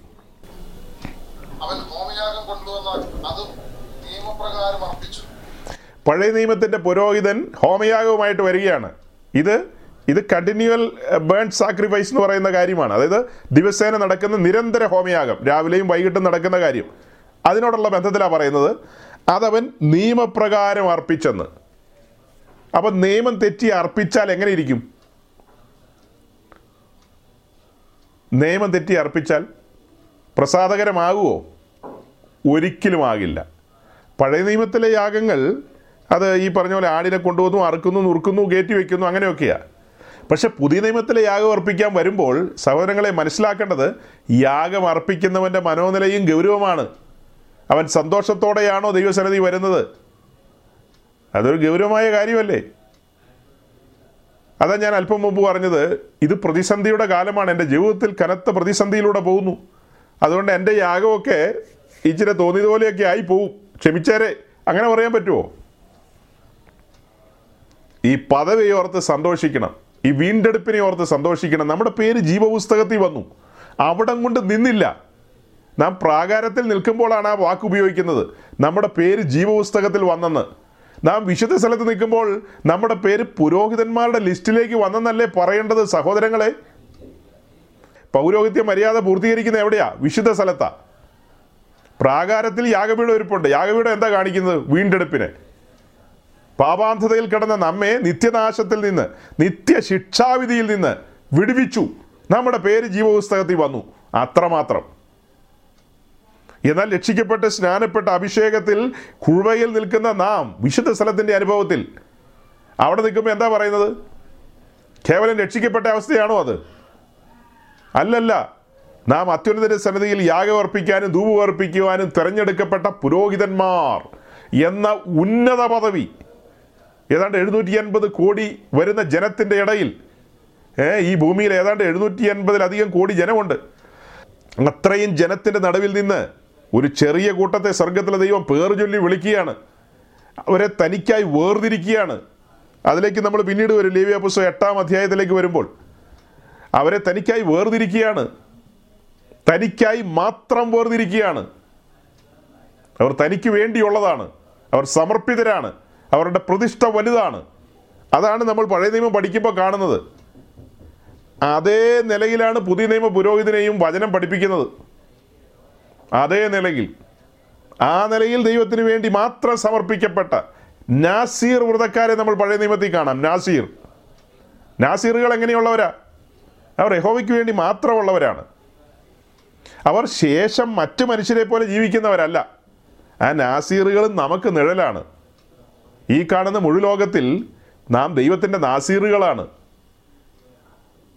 വിശേഷപ്പെട്ട ക്രമങ്ങളുള്ള മനുഷ്യരാണ്. ശേഷ മനുഷ്യരെ പോലെയാണോ നമ്മുടെ ജീവിതമല്ല? മറ്റ് മനുഷ്യർ ചെയ്യുന്ന പല കാര്യങ്ങളും നമ്മൾ ചെയ്യുന്നുണ്ടോ? അവർ സംസാരിക്കുന്ന പോലെ നമ്മൾ സംസാരിക്കുന്നുണ്ടോ? അവരുടെ കൊടുക്കൽ വാങ്ങലുകൾ പോലെയാണോ നമ്മുടെ കൊടുക്കൽ വാങ്ങലുകൾ? നമ്മുടെ പല കാര്യത്തിലും വ്യത്യാസമില്ലേ? പല കാര്യത്തിലും വ്യത്യാസമുണ്ട്. അതെന്താ കാണിക്കുന്നത്? നാം ഒരു പ്രതിഷ്ഠാ ജീവിതം ഉള്ളവരാണ്. ആയിരിക്കണം. അങ്ങനെ ആകണം. ഇപ്പോൾ ഒരു വാക്യം വായിച്ചില്ലേ? അവൻ ഹോമയാഗം കൊണ്ടുവന്ന് നിയമപ്രകാരം അർപ്പിച്ചെന്ന്. അപ്പോൾ പുതിയ നിയമത്തിന്റെ പുരോഹിതന്മാരായ നാമും ദൈവസന്നിധിയിൽ കടന്നു വരുമ്പോൾ സന്നിധി ബോധത്തോടെ വരണം. നല്ല ബോധ്യമുള്ളവരായിരിക്കണം. ഉദാസീനതയോടെ കടന്നു വരാൻ ഇടയാകരുത്. അത്യുന്നതിന്റെ സന്നിധിയിലാണ് വരുന്നതെന്നുള്ള ഉത്തമമായ ബോധ്യത്തോടെ കടന്നു വരണം. മുന്നമേ പറഞ്ഞ ആ വാക്കുകൾ ഒന്നുകൂടെ ഓർമ്മിപ്പിക്കാം. പതിനൊന്ന് ഗോത്രക്കാർ വെളിയിലാണ് ലേവിയ ഗോത്രത്തിൽ അഹറോനും പുത്രന്മാരും മാത്രം യാഗപീഠത്തിന്റെ ചുവട്ടിൽ നിൽക്കുന്നു. അവിടെ അർപ്പിക്കപ്പെട്ട ഹോമയാഗം അല്ലെങ്കിൽ അവിടെ അറ്റോൺമെന്റ് ഡേയിൽ അർപ്പിക്കപ്പെട്ട ആ യാഗം അതിന്റെ സൗരഭ്യം മണത്തത് ആരാ? ഈ പുരോഹിതന്മാർ മാത്രമാണ് ആ സൗരഭ്യം മണത്തത്. അത് മാത്രമല്ല അതിന്റെ മാംസം ആ മാംസം യഹോവയ്ക്കല്ലേ അർപ്പിച്ചത്? ആ മാംസം യഹോവയ്ക്കാണ് അർപ്പിച്ചത്. അത് ദൈവം ഭക്ഷിച്ചു എന്ന നിലയിൽ തന്നെയാണ് വായിക്കുന്നത്. ദൈവം ഭക്ഷിച്ചു എന്ന നിലയിൽ. ഭക്ഷിച്ചോ ഇല്ലയോ എന്നുള്ളത് വേറെ ക്വസ്റ്റ്യൻ അതായത് ദൈവം അതിൽ പ്രസാദിച്ചു എന്നുള്ളതാണ് ഭക്ഷിച്ചു എന്ന് പറയുമ്പോൾ വരുന്നത്. അത് കഴിഞ്ഞിട്ട് അതിന്റെ ഓഹരി ഭക്ഷിക്കുന്ന ആരാ? ഈ പുരോഹിതന്മാരല്ലേ? അതിന്റെ ഓഹരി ഭക്ഷിക്കുന്ന ആരാ സഹോദരങ്ങളെ? ഈ പുരോഹിതന്മാരാണ്. ഈ പതിനൊന്ന് ഗോത്രക്കാരും അത് ഭക്ഷിക്കുന്നില്ല. ഈ പറയപ്പെട്ട ദിനത്തിൽ അർപ്പിക്കുന്ന യാഗത്തിന്റെ ആ യാഗം യഹോവയ്ക്ക് സമർപ്പിച്ചതാണ്. അത് യഹോവയായ ദൈവം സ്വീകരിച്ചതിന് ശേഷം ആ യാഗവസ്തുവിനെ ഭക്ഷിക്കുന്നത് ഈ പുരോഹിതന്മാരാണ്. വലിയവനായ ദൈവം ഭക്ഷിച്ചതിന്റെ ബാലൻസ് ഭക്ഷിക്കുവാൻ ലഭിച്ച ഭാഗ്യപദവി. പിതാവ് യാഗത്തിൽ പ്രസാദിച്ചു പിതാവ് അത് ആസ്വദിച്ചു. ഇവൻ എന്റെ പ്രിയപുത്രൻ ഇവനിൽ ഞാൻ പ്രസാദിച്ചിരിക്കുന്നതല്ലേ വായിക്കുന്നത്? എബ്രായ ലേഖൻ രണ്ടിന്റെ ഒമ്പതിൽ വായിക്കുന്നത് യേശുക്രിസ്തു മരണം ആസ്വദിച്ചെന്ന്. യേശുക്രിസ്തു മരണം ആസ്വദിച്ചെന്ന്. അപ്പോൾ തന്നെ യശിയാവ് അൻപത്തി മൂന്നിന്റെ പത്താം വാക്യത്തിൽ പറയുന്നത് അവന്റെ പ്രാണനൊരു അകർത്തിയാഗമായി തീർന്നെന്നാണ്. പ്രാണനൊരു അകർത്തിയാഗമായി തീർന്നു. ഒരു ട്രസ്പാസ് ഓഫറിംഗ് ആയി തീർന്നു. പ്രാണൻ. പ്രാണൻ തീയിലേക്ക് കടന്നുപോയി. അപ്പോൾ ആ യാഗത്തിൽ പിതാവ് പ്രസാദിച്ചു ആ യാഗം പിതാവ് ആസ്വദിച്ചു. പുത്രൻ മരണം ആസ്വദിച്ചപ്പോൾ നിയമിച്ചയച്ച പിതാവ് ആ യാഗം ആസ്വദിച്ചു അതിൽ പ്രസാദിച്ചു. ആ കാരണത്താൽ നാം രക്ഷ ആസ്വദിച്ചു. ചെറിയ കാര്യമല്ല. ഈ പൗരോഹിത്യത്തിന്റെ പറഞ്ഞു വന്നപ്പോൾ ഞാൻ അങ്ങോട്ട് കടത്തി പറഞ്ഞതാണ്. പെട്ടെന്ന് ഉള്ളിൽ മിന്നി മിന്നിമറിഞ്ഞു പോയൊരു കാര്യമാണ് നിങ്ങളെ ഒന്നുകൂടി ഓർമ്മിപ്പിച്ചതാണ്. പണ്ടെങ്ങോ നമ്മൾ പറഞ്ഞിട്ടുണ്ടെന്ന് തോന്നുന്നു. പറഞ്ഞിട്ടുണ്ടെങ്കിലും കൊള്ളാം വീണ്ടും ഒന്നുകൂടെ പറയുകയാണ്. ആ, കൂട്ടത്തിൽ തന്നെ നൂറ്റി പതിനാറാം സങ്കീർത്തനത്തിന്റെ നാലാം വാക്യത്തിലേക്ക് വരുമ്പോൾ അയ്യോ യഹോവേ എന്റെ പ്രാണനെ രക്ഷിക്കണമേ എന്നൊരു അയ്യംവിളിയും കേൾക്കാം. ആ അയ്യംവിളിയുടെ സ്ഥാനത്താണ് നമ്മൾ യഷിയാവ് അമ്പത്തിമൂന്നിന്റെ പത്തി വായിക്കുന്നത് അവന്റെ പ്രാണനൊരു ഒരു അകൃത്യയാഗമായി തീർന്നെന്ന്. യാഗം നടത്തുന്നത് തീക്കകത്താ. തീക്കകത്താ. നമ്മുടെ കർത്താവ് തീയുടെ അനുഭവങ്ങളിലൂടെ കടന്നുപോയ നിമിഷങ്ങൾ അവന്റെ പ്രാണൻ ഒരു അകൃത്യയാഗമായി തീർന്നു. എബ്രായർ രണ്ടിന്റെ ഒമ്പതിൽ പറയുന്ന അവൻ മരണം ആസ്വദിച്ചെന്നാണ്. മരണം ആസ്വദിച്ചെന്ന്. അപ്പോൾ തന്നെ ആ യാഗം പിതാവ് സ്വീകരിച്ചു അതിൽ പ്രസാദിച്ചു അവനത് ആസ്വദിച്ചു. ലേവ്യ പുസ്തകത്തിൽ അതിനുള്ള വാക്യങ്ങളുണ്ട്. എല്ലാം എടുക്കുന്നില്ലെന്നേ ഉള്ളൂ. മുന്നമേ പറഞ്ഞിട്ടുള്ളത് കൊണ്ടാണ് ഞാൻ വേഗം അങ്ങ് പറഞ്ഞു വിടുന്നത്. കർത്താവിന്റെ ക്രൂശുമരണം ഒന്നുകൂടെ മുമ്പിൽ വന്നപ്പോൾ ഒന്നുകൂടെ ഓർമ്മിപ്പിച്ചതാണ്. അപ്പോൾ സഹോദരങ്ങളെ ഇനി അതിനോട് ചേർന്ന് നിന്ന് നോക്കി ഇതെല്ലാം അടുത്ത് നിന്ന് കാണുന്ന അവന്റെ പുരോഹിതന്മാരല്ലേ? ഇതെല്ലാം അടുത്ത് നിന്ന്. ഈ കഴിഞ്ഞ ദിവസം മാർത്തോമ ബാക്ക്ഗ്രൗണ്ടിലുള്ള ഒരു സഹോദരനുമായിട്ട് ഞാൻ ഇങ്ങനെയുള്ള വിഷയങ്ങൾ വളരെ ദീർഘമായി സംസാരിച്ചു. രക്ഷയും രക്ഷയുടെ അനുബന്ധമായ കാര്യങ്ങളെല്ലാം. ഞാൻ ഒരിക്കലും പ്രസംഗങ്ങളിൽ ഒന്നും കോട്ട് ചെയ്യാത്ത അനവധി കാര്യങ്ങൾ. ഒരു മൂന്ന് മണിക്കൂറിനടുത്ത്. എല്ലാം കഴിഞ്ഞപ്പോൾ എനിക്ക് തോന്നിപ്പോയി അതൊന്ന് റെക്കോർഡ് ചെയ്ത് വെച്ചാൽ നന്നായിരുന്നെന്ന്. ഒരിക്കലും ശ്രദ്ധിക്കാത്തതും ചിന്തിക്കാത്തതുമായ മൈന്യൂട്ടായ മേഖലകളിലൂടെ പോലും കടന്ന് കടന്ന് കടന്നു പോയി. സമയം പോയത് അറിഞ്ഞില്ല വളരെ ആസ്വാദ്യകരമായിരുന്നു. സ്വർഗത്തിലെ ദൈവം വചനങ്ങൾ ഇങ്ങനെ വെളിപ്പെടുത്തി വെളിപ്പെടുത്തി തന്നുകൊണ്ടിരുന്നു. ഉടുക്കം ഞാനൊരു ചോദ്യം ചോദിച്ചു. അദ്ദേഹം ഒരു സിറിയൻ ബാക്ക്ഗ്രൗണ്ടിലുള്ള സഹോദരനാണല്ലോ. സുറിയാനിയുടെ താടി മുടിയുള്ള മെത്രാച്ചന്റെ കയ്യിൽ ഇങ്ങനെ ഒരു സാധനം ഇരിക്കും. ഇങ്ങനെയല്ലല്ലോ ഇരിക്കുന്നത് ഇങ്ങനെ ഇരിക്കും. അതിന്റെ പേരാണ് കുരിശ്. ഈ കുരിശിന്റെ തുമ്പിൽ ഇപ്പോൾ എന്റെ കയ്യിൽ തുണിയൊന്നുമില്ല. ഒരു ചുവന്ന നിറത്തിലുള്ള തുണി ഇങ്ങനെ കെട്ടി തൂക്കിയിട്ടിരിക്കും ഒരു തുണി താഴേക്കിട്ടിരിക്കും അപ്പോൾ ആ തുണി ഇങ്ങനെ കെട്ടി തൂക്കിയിട്ടിട്ട് പുള്ളിക്കാരനിങ്ങനെ ഇങ്ങനെ എല്ലാവരുടെ നേരെ ഇടയ്ക്ക് ഇങ്ങനെ കാണിക്കും. ഈ ചകോദരന്റെ നേരെ ഒത്തിരി കാലം ഇങ്ങനെ പത്ത് നാൽപ്പത് വയസ്സുണ്ട് പുള്ളിക്ക്. ഏതാണ്ട് നാൽപ്പത് വർഷത്തിനടുത്ത്. ചെറിയ പ്രായത്തിൽ പുള്ളി അറിഞ്ഞില്ലെന്നേ ഉള്ളൂ. ഒരു പത്ത് വയസ്സ് വരെ പുള്ളി അറിഞ്ഞില്ല. പത്ത് വയസ്സ് വരെ അമ്മയുടെ ഒക്കത്തിരിക്കുമ്പോഴും മറ്റേ പുള്ളിക്കാരൻ ഇങ്ങനെ കാണിച്ചിട്ടുണ്ട്. ഇങ്ങനെ കാണിച്ചിട്ടുണ്ട്. ഇപ്പോൾ വയസ്സ് ഒത്തിരി ആയില്ലേ പത്ത് നാൽപ്പത് വയസ്സായില്ലേ? യേശു ക്രിസ്തുവിന്റെ ജനനം മുതൽ ആ മരണവും അടക്കവും പുനരുദ്ധാനം വരെ അനവധിയായ കാര്യങ്ങൾ പങ്കുവെച്ചപ്പോൾ ആ സുറിയാനിക്കാരൻ സഹോദരൻ പറയുക ഞാൻ ഇങ്ങനെയൊന്നും ജീവിതത്തിൽ കേട്ടിട്ടില്ലെന്ന്. താടിമുടി ഇതും താടിമുടിയുള്ള പാർട്ടിയാണ് പറയുന്നതെങ്കിലും ഇതിലും താടിയുള്ള പാർട്ടികളല്ലേ മറ്റവർ എന്റെ പൊന്നെ എന്ത് ഇവിടം വരെയാണ് താടി തൂങ്ങിക്കിടക്കുന്നത് കാണ്ടമാനം താടിയുള്ള ആൾക്കാർ പക്ഷെ പറഞ്ഞിട്ട് കാര്യമില്ല. ഇതെല്ലാം വെളിപ്പാടുകളാണ് വെളിപ്പാടുകൾ. യാഗപീഠത്തോട് ചേർന്ന് നിന്ന് സംസാരിക്കുക. യാഗപീഠത്തോട്.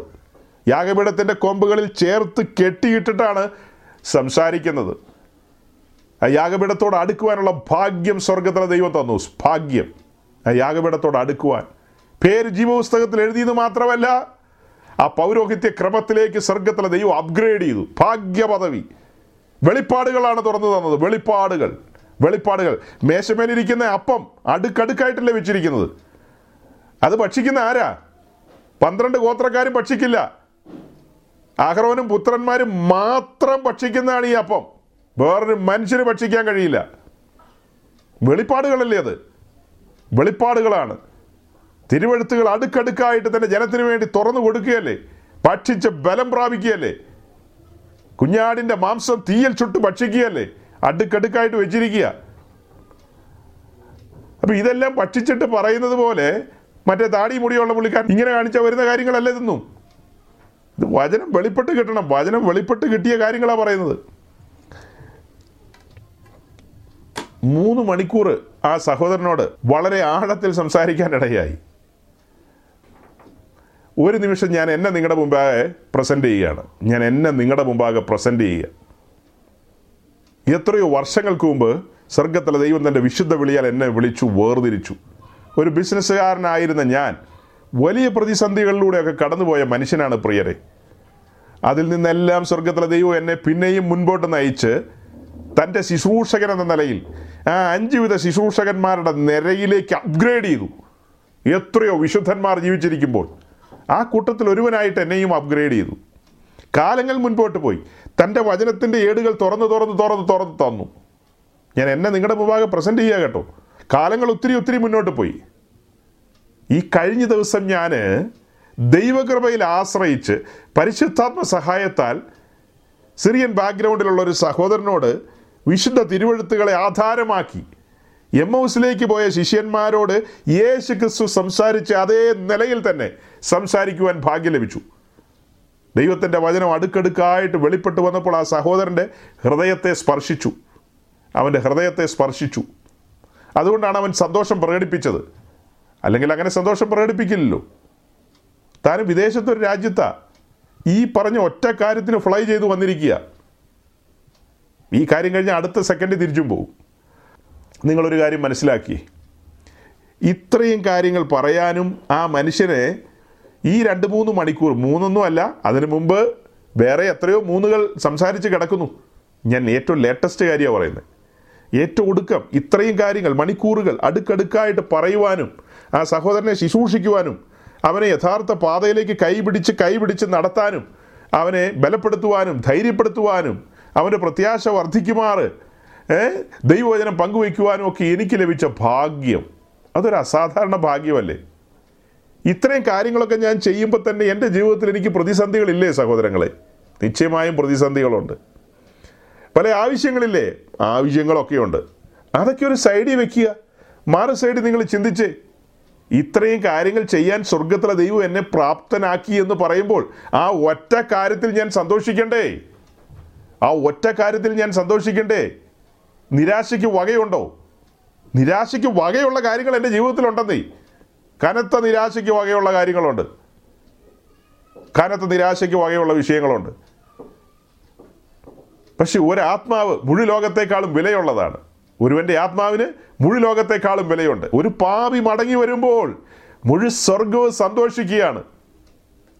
നമ്മളിങ്ങനെ ഈ ഓൺലൈൻ മീറ്റിങ്ങിൽ മുന്നോട്ട് പോയ കാലത്ത് എന്തുമാത്രം ആൾക്കാർ എന്നെ പരിഹസിച്ചിട്ടുണ്ടെന്നുള്ളത് ഈ ഇരിക്കുന്ന മിസ്റ്റർ ഷിജുവും ഈ ഇരിക്കുന്ന മിസ്റ്റർ എബി അറിഞ്ഞിട്ടില്ല. അവരുടെ വിചാരം ഇങ്ങനെ വന്നിരുന്ന് പ്രസംഗിക്കുമ്പോൾ സജി പാസ്റ്റർ ഭയങ്കര സുസ്മേര വദനനായിട്ട് വന്നിരുന്ന് പ്രസംഗിക്കുക എന്ന് അങ്ങനെയൊന്നുമല്ല എന്നെ അറിയാവുന്ന ഒത്തിരി ആൾക്കാർ അവിടെ ആ, ചുമ്മാ പരിഹസിച്ചിട്ടുണ്ട്. ഓൺലൈൻ മീറ്റിംഗ് ആണെന്നും പറഞ്ഞ് ഏതോ കുറേ ആൾക്കാരെ വിളിച്ചിരുത്തി എന്തൊക്കെയോ പറഞ്ഞുകൊണ്ടിരിക്കുകയാണ്. അവരൊന്നും അറിഞ്ഞിട്ടില്ല. ഇതിനകത്തിരിക്കുന്ന പലരും അറിഞ്ഞിട്ടില്ല. പുച്ഛത്തോടെ കാണുന്ന എത്രയോ മനുഷ്യരുണ്ടായിരുന്നെന്ന് അറിയാവോ ചുമ്മാ പുച്ഛത്തോടെ കാണുന്നവർ എന്നാൽ നിങ്ങളൊരു കാര്യം മനസ്സിലാക്കുക. എന്നാൽ വിശ്വാസ സ്നാനത്തിന് വേണ്ടി പലരും ഒരുങ്ങിക്കൊണ്ടിരിക്കുകയാണ് നമ്മുടെ ഓൺലൈൻ മീറ്റിംഗ് നിമിത്തം. ന്യൂസിലാൻഡിലെ സഭയ്ക്കും അഭിമാനിക്കാം. ന്യൂസിലാൻഡിലെ സഭയ്ക്ക് ന്യൂസിലാൻഡിൽ വിപ്ലവങ്ങൾ നടന്നോ എന്ന് ചോദിച്ചാൽ എനിക്കറിയില്ല. എവിടെയെല്ലാം വിപ്ലവങ്ങൾ നടന്നോ എന്ന് ചോദിച്ചാൽ അതെല്ലാം എനിക്കറിയില്ല. പക്ഷെ പല ജീവിതങ്ങളെയും സ്വർഗത്തിലെ ദൈവം ഒരുക്കിക്കൊണ്ടിരിക്കുകയാണ്. ദൈവത്തിന്റെ ആത്മാവ് പലരെയും സ്പർശിച്ചുകൊണ്ടിരിക്കുകയാണ്. ഞാനും എല്ലാം അറിയുന്നില്ല. ചിലർ സംസാരിക്കുമ്പോഴാണ് നടുക്കത്തോടെ നമ്മൾ മനസ്സിലാക്കുന്നത് ഹോ ഇത്രയും വ്യാപ്തിയിൽ ദൈവത്തിന്റെ വചനം ഹൃദയങ്ങളെ സ്പർശിച്ചല്ലോ ദൈവമേ സ്തോത്രം. എളിയവരോട് കരുണ കാണിച്ചല്ലോ ഞങ്ങളുടെ ഓട്ടവും അധ്വാനവും വെറുതെ ആയില്ലല്ലോ എന്നൊക്കെ ചിന്തകൾ ഉള്ളിൽ വരികയാണ്. ഞാൻ പറഞ്ഞിവിടെ അവസാനിപ്പിക്കുക. എന്റെ ജീവിതത്തിൽ എന്തെല്ലാം ആവശ്യങ്ങളും പ്രതിസന്ധികളും നിരാശകളും ഉണ്ടെങ്കിലും അതിനേക്കാൾ അപ്പുറമാണ് എനിക്കിന്ന് ലഭിച്ചിരിക്കുന്ന പദവി. ഒരു പുതിയ നിയമ വിശ്വാസി എന്ന നിലയിൽ പുതിയ നിയമത്തിന്റെ പുരോഹിതൻ എന്ന നിലയിൽ ആ യാഗപീഠത്തോട് ചേർന്ന് നിന്ന് ആ ക്രൂശിന്റെ മാഹാത്മ്യം മനസ്സിലാക്കുവാൻ ഏ അത്യുന്നതന്റെ സന്നിധിയിൽ യാഗമർപ്പിക്കുവാൻ പിന്നത്തേതിൽ ധൂപമർപ്പിക്കുവാൻ അവന്റെ നാമം മൂലം ഏറ്റുപറയുന്ന അധരബലം എന്ന സ്തോത്രയാഗം അർപ്പിച്ചുകൊണ്ട് ആ നാമനിമിത്തം പരിമളധൂപം അർപ്പിക്കുവാൻ ദൈവസന്നിധിയിലേക്ക് കടന്നു വരുവാൻ ലഭിച്ച ഭാഗ്യപദവി.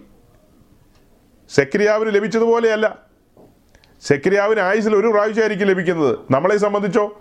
നമ്മളെ സംബന്ധിച്ച് സമയഭേദം കൂടാതെ അടുത്തു വന്ന് ആ പിതാവിന്റെ സന്നിധിയിൽ നമ്മുടെ ഭാരങ്ങളെ ഇറക്കി വെക്കാം. നമുക്ക് പറയാനുള്ളത് പറയാം സെക്രിയാവും തന്റെ കാര്യങ്ങൾ ദൈവസന്നിധിയിൽ പറഞ്ഞിരുന്നു. സെക്രിയാവും പറഞ്ഞിരുന്നെന്ന് ദൈവസന്നിധിയിൽ. ഇസ്രായേലിന് വേണ്ടി സംസാരിക്കുന്ന പോലെ തന്നെ തന്റെ കാര്യവും പറഞ്ഞിട്ടുണ്ട്.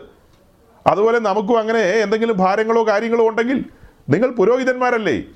നിങ്ങൾക്ക് അടുത്തു വരാമല്ലോ കൃപാസനത്തോട് അടുത്തു വരാമല്ലോ. പഴയ നിയമത്തിലല്ല നാം ജീവിക്കുന്നത് പുതിയ നിയമത്തിലാണ്.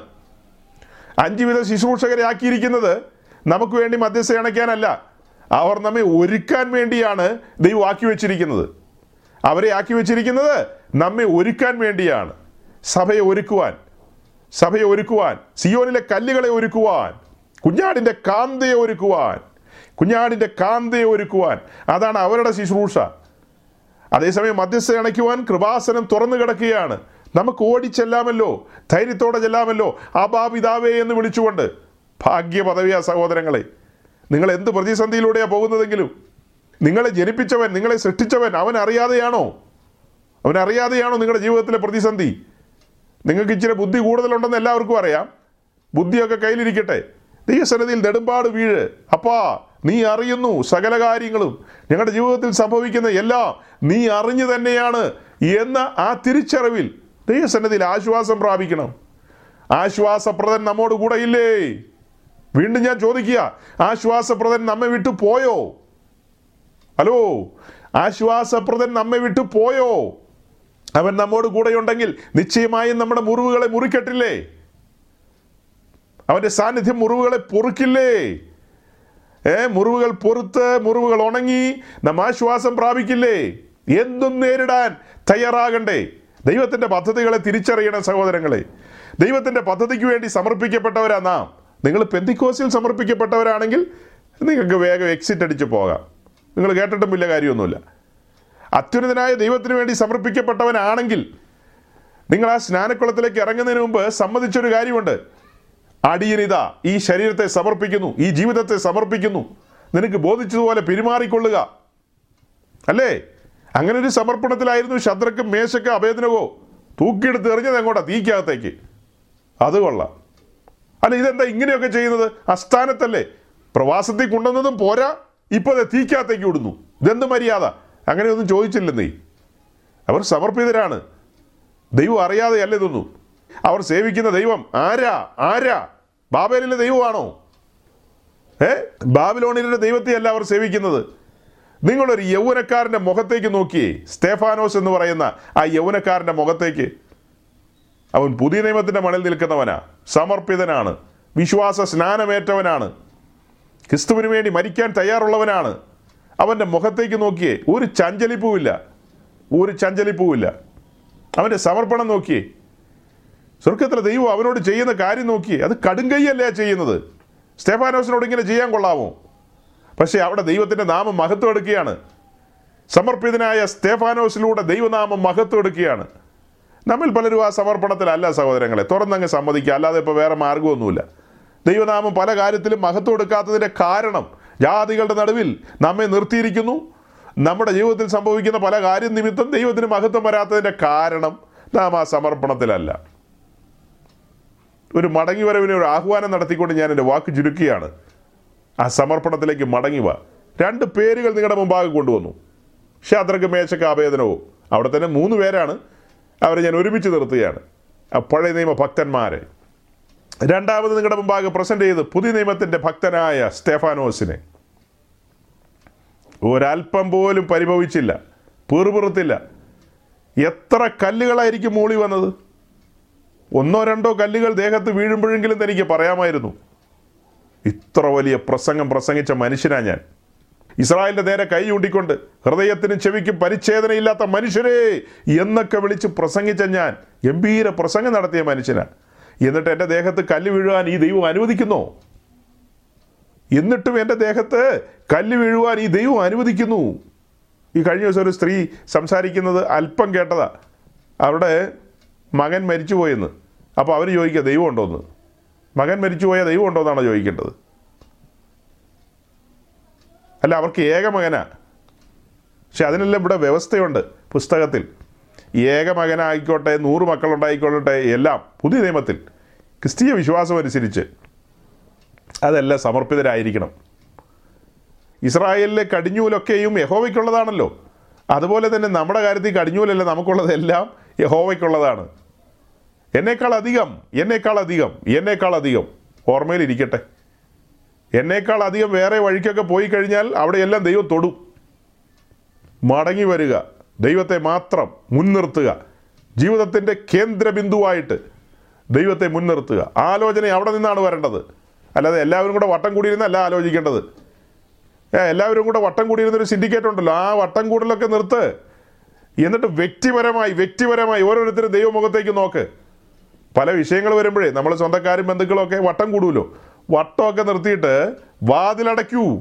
വാതിലടയ്ക്കൂ. ബുദ്ധിപദേശമാണ് ജീവനുള്ള ദൈവത്തിന്റെ ദാസന്റെ ബുദ്ധി ഉപദേശമാണ് വാതിലടയ്ക്കൂ. വാതിലടയ്ക്കൂ.